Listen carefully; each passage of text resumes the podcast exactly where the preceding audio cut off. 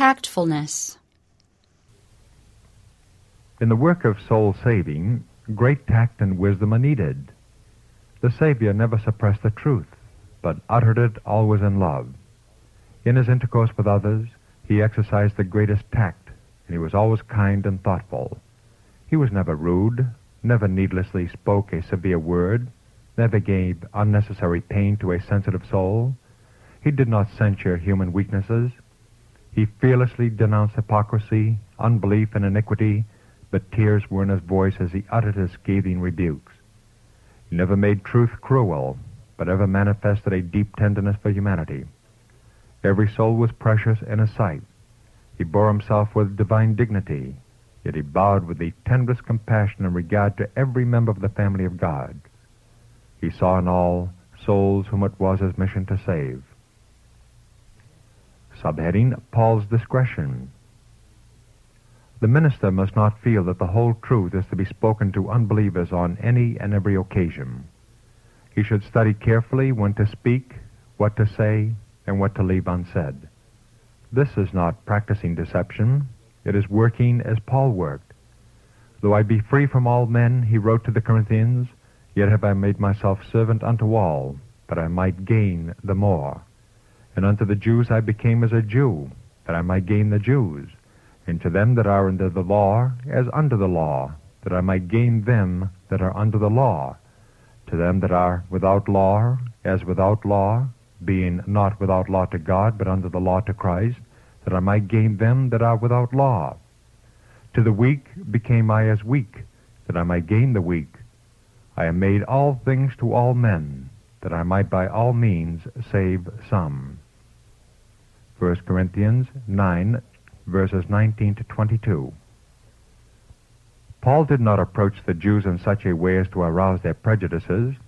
He did not at first tell them that they must believe in Jesus of Nazareth, but dwelt upon the prophecies that spoke of Christ, his mission, and his work.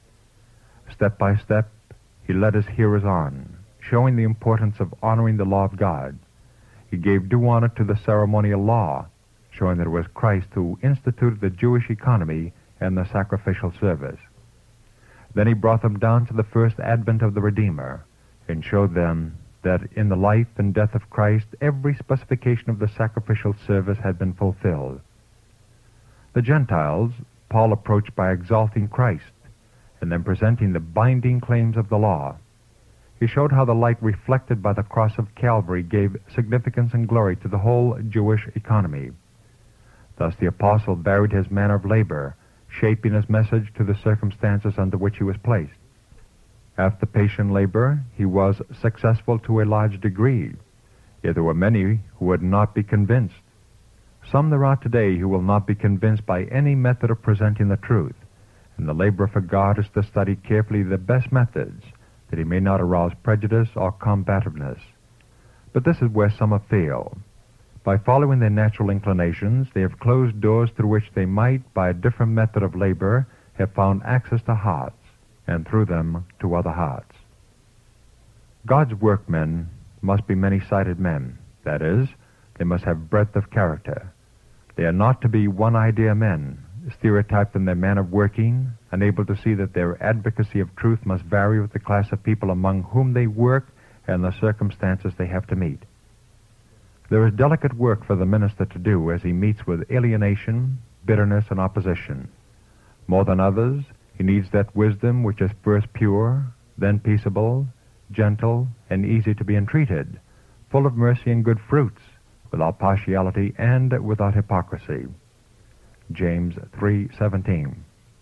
As the dew and the still showers fall gently upon withering plants, so his words are to fall gently when he proclaims the truth. He is to win souls, not to repulse them. He is to study to be skillful when there are no rules to meet the case. Many souls have been turned in the wrong direction and thus lost to the cause of God by lack of skill and wisdom on the part of the worker. Tact and good judgment increase the usefulness of the laborer a hundredfold. If he will speak the right words at the right time and show the right spirit, this will exert a melting power on the heart of the one he is trying to help. Subheading In New Fields. In laboring in a new field, do not think it your duty to say at once to the people, We are Seventh day Adventists. We believe that the seventh day is the Sabbath. We believe in the non immortality of the soul. This would often erect a formidable barrier between you and those you wish to reach. Speak to them as you have opportunity upon points of doctrine on which you can agree. Dwell on the necessity of practical godliness. Give them evidence that you are a Christian desiring peace and that you love their souls. Let them see that you are conscientious. Thus you will gain their confidence, and there will be time enough for doctrines. Let the heart be won, the soil prepared, and then sow the seed, presenting in love the truth as it is in Jesus. God will surely help those who seek Him for wisdom. We're not to wait until opportunities come to us. We are to seek for opportunities, and we are to be ready always to give a reason for the hope that is in us. If the worker keeps his heart uplifted in prayer, God will help him to speak the right word at the right time. In seeking to correct or reform others, we should be careful of our words. They will be a savor of life unto life, or of death unto death. In giving reproof or counsel, many indulge in sharp, severe speech, words not adapted to heal the wounded soul. By these ill-advised expressions, the spirit is chafed, and often the erring ones are stirred to rebellion. All who would advocate the principles of truth need to receive the heavenly oil of love. Under all circumstances, reproof should be spoken in love. Then our words will reform, but not exasperate. Christ, by His Holy Spirit, will supply the force and the power. This is His work.